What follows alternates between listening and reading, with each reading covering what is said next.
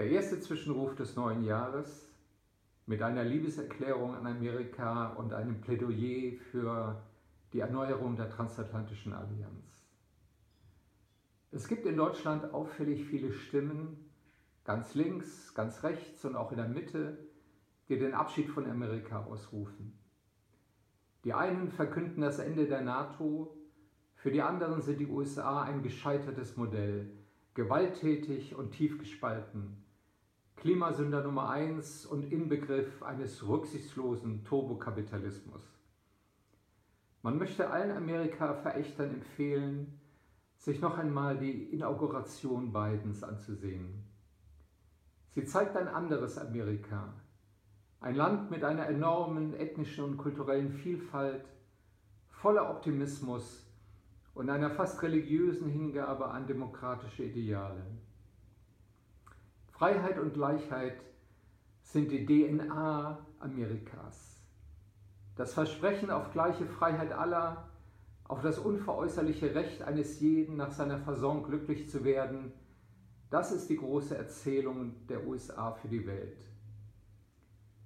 Diese Utopie wirkt auch 250 Jahre nach Gründung der ersten demokratischen Republik weiter. Man kann die Geschichte Amerikas als fortwährenden Kampf gegen Ungleichheit und Diskriminierung lesen.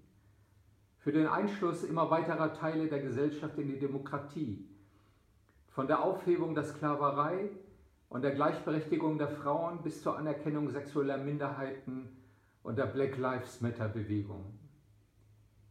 Vier Jahre Trump haben das Bewusstsein für die Gefährdungen der amerikanischen Demokratie geschärft, für die sozialen und kulturellen Spaltungen und das hohe Gewaltpotenzial. Es ist leicht, mit dem Finger auf Amerika zu zeigen, und doch ist es bis heute das Ankerland einer liberalen Weltordnung. Europa braucht Amerika und Amerika braucht Europa. Das gilt erst recht angesichts der Herausforderung durch den Aufstieg autoritärer Mächte, an der Spitze China, die sich als Gegenmodell zur liberalen Demokratie verstehen. Es ist ein gefährlicher Irrweg, von Europa als Wanderer zwischen den Welten zu träumen, in wechselnden Bündnissen und mit gleichem Abstand zu den USA, China und Russland. Ja, Europa hat seine eigenen Interessen, und muss sie selbstbewusst auch gegenüber den USA vertreten. Dennoch ist uns Amerika unendlich viel näher als die Verächter von Demokratie und Menschenrechten in anderen Hauptstädten.